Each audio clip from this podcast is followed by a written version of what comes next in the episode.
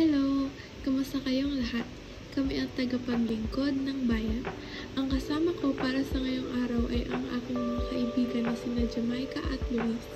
Bago natin itong umpisahan, I would like to take this opportunity na pasalamatan ang Spotify for giving us this platform upang masagutan namin ang mga tanong ng taong bayan. Jamaica Bestie, speak to the mic. Hello, Jemima. And of course, hi to all of my besties spending their time listening to us. Hi to all of you. Hi Jamaica! Luis, it's your time to shine. Still the mic from Bestie Jamaica. Hi Jamaica at Jemima at hello din po sa mga kaibigan ko na nakikinig sa amin ngayon. Hi, Luis! Ayan, kompleto na tayo. Again, kami ang tagapaglingkod para sa bayan na sasagot sa inyong mga katanungan na matagal nyo nang pinag-iisipan at tinatanong sa sarili. Ay ito, galing kay Jay. Since malapit nang matapos itong pandemic, ask ko lang po kung ano-ano ang mga nagawa ng gobyerno sa panahon ng pandemic. Ay wow, magandang tanong yan ah. Well, since nga malapit na matapos tong pandemic na to, why not isa-isahin natin yung mga nagawa ng gobyerno ngayong pandemic? Pwedeng positive or negative. So, simulan natin sa online and modular class. Since nga bawal tayong mga kabataan na lumabas ng bahay, kasi nga 'di ba nakakahawa pa yung COVID niyan. So, nag-isip yung DepEd or Department of Education na mag-online class muna tayong mga bata hanggat hindi pa natatapos tong pandemic na to. Eh, bestie, paano naman yung mga walang internet na nasa malayong lugar? Siyempre, gumawa rin dyan ng solusyon yung DepEd o Department of Health which is online at modular learning. Kung saan yung online is may nagtuturo sa harap ng monitor mo or sa laptop mo or sa cellphone mo. Tapos, yung modular naman ay may sasagutan ka mga modules na ibibigay sa'yo. Tsaka, ikaw lang din yung magtuturo sa sarili mo. Siyempre, mahirap din maging isang modular students kaya nakakaawa sila. Kasi, sasagutan mo na napakara- napakaraming modules at ikaw lang din mag-aaral ng sarili mo. Kaysa naman sa online class, kung saan may guro o teacher na igaguide ka at ituturo ka. Tsaka yung pagpapatupad ng WOF or, or yung work from home sa iba't ibang trabaho. Kung saan nagtatrabaho na lamang ang mga magulang natin sa ating mga bahay. Ang kahalagahan nito ay ay mas maraming oras tayo nalalaan para sa ating pamilya at mas ligtas din. Tsaka mas nakakaipon din kasi sila kasi nga di na nila kailangang bumiyahe at may bigay na man na libreng computer o laptop ng ibang company. Well, di rin to mawawala ng disadvantages kasi mawawala ng communication communications yung team mo. Tsaka maninibago ka rin sa environment mo. Tsaka mawawala ka ng motivation or tatamarin ka lang. Kasi nga nasa bahay ka lang. Correct ka dyan, Luis. Tsaka ano rin, di ba nga maraming mga company ang nagsara dahil sa bawal lumabas? So, marami ding mga trabahador yung mga nawalan ng trabaho. Dahil dyan, mas tumaas yung unemployment rate sa ating bansa. Nagbigay daw ng pansamantalang benepisyo ang PUA o Pandemic Unemployment Assistance sa mga trabahador na nawala ng trabaho at mga sariling business. Hmm, maganda rin yan. Parang ako, Charis. Ito nga, kasi makakatulong pa rin sila sa kanilang pamilya. Tsaka may panggasto sila sa kanilang pangangailangan sa pang-araw-araw. Tsaka ang ating Vice President na si Lenny Robredo, marami siyang naitulong ngayong pandemya. Tulad na lang ng pagbibigay ng free COVID test sa mga mamamayan.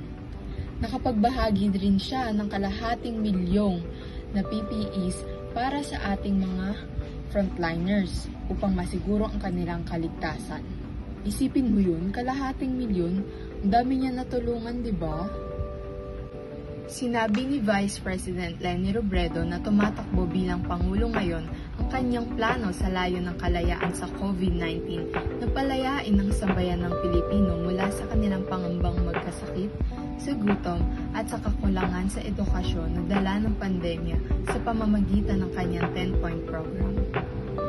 At alam niyo ba, karamihan sa mga hakbang na pinapanukala niya ay ginagawa na ng Office of the Vice President sa mga relief operations para sa pandemya.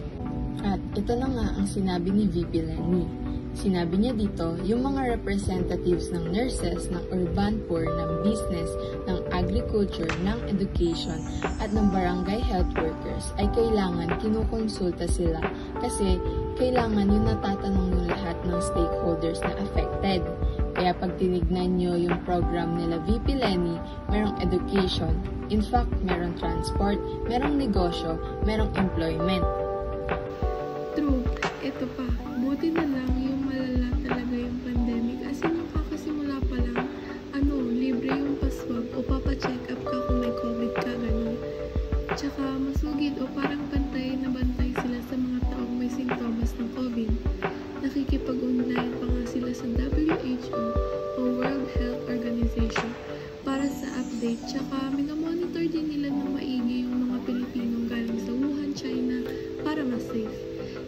May mga hindi rin nagawang tama yung gobyerno.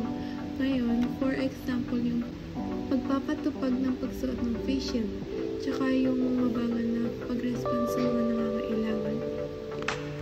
Tama, correct ka dyan, Bestie.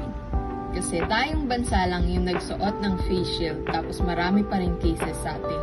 Mm. Unlike sa ibang bansa na maayos na ang lahat, wala nang cases ng COVID nang hindi nagsusuot ng face shield. Tsaka, dahilan ng pagtaas ng cases noon is yung late response nila sa mga nangangailangan. Diba? Ano ba yan?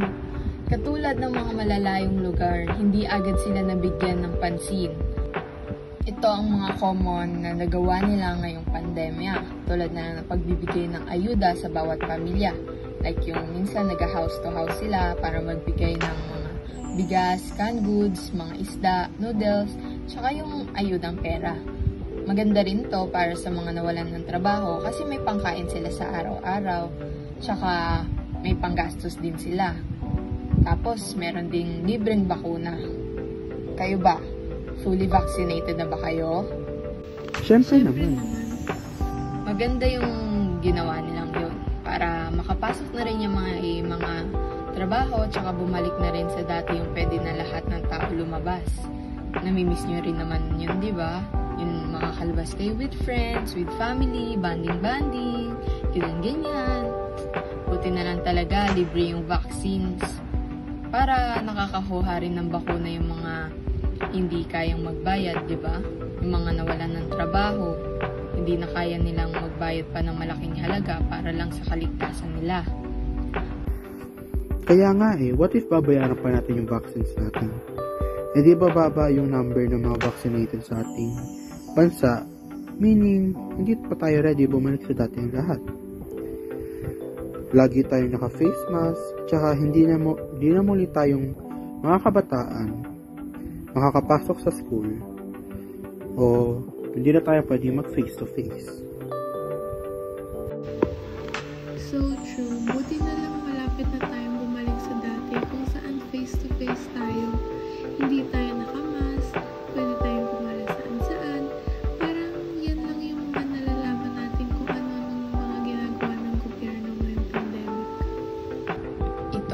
last question galing kay Mark. Since malapit na ang halalan, ano po ang pwedeng gawin ng ating mamamayan?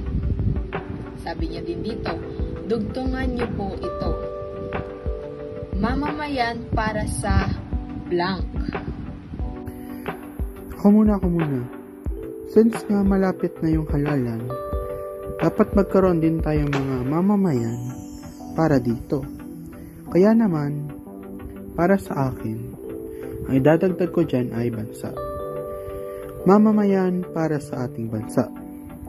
Dahil nga democratic country tayo at ang mga mamamayan natin ay may kap- ay ay may karapatang bumoto para sa susunod nating presidente o leader ng ating bansa. Kaya piliin natin yung leader na hindi sinungaling, hindi korap, at marami niyang nagawa para sa bansa at ating maaasahan ito. Ako naman, ako naman. Ang ginagawa dapat ng isang tapat na mamamayan ay hindi ibinebenta ang kanyang kinabukasan, kaya dapat pinapahalagahan mo ang iyong boto. At bago ka bumoto, dapat tayo ay maging matalino at mapanuri kung sino ba ang ating pipiliin. Kung sino ba ang dapat mamuno tamang tao na paglilingkuran tayong mga mamamayan. Tandaan, mamamayan para sa bayan na kayang magkaisa upang maiangat ang lahat sa laylayan ng lipunan. Para sa akin naman, ang mamamayan ay para sa bansa dahil sila ang nagpapatakbo ng ating ekonomiya. Uy, wow, ang gaganda ng sagot niyo ah. So yun na nga, at dito na tayo magtatapos ang ating kwentuhan. Huwag niyo kakalimutan mag-subscribe sa aming podcast dito sa Spotify at mag-invite na rin kayo ng mga friends niyo na pakinggan kami upang may nalalaman sila sa mga ginagawa ng gobyerno sa ating bansa. Muli, kami ang tagapaglingkod para sa bayan. At salamat sa inyong pakikinig. At magandang araw sa inyo. Bye!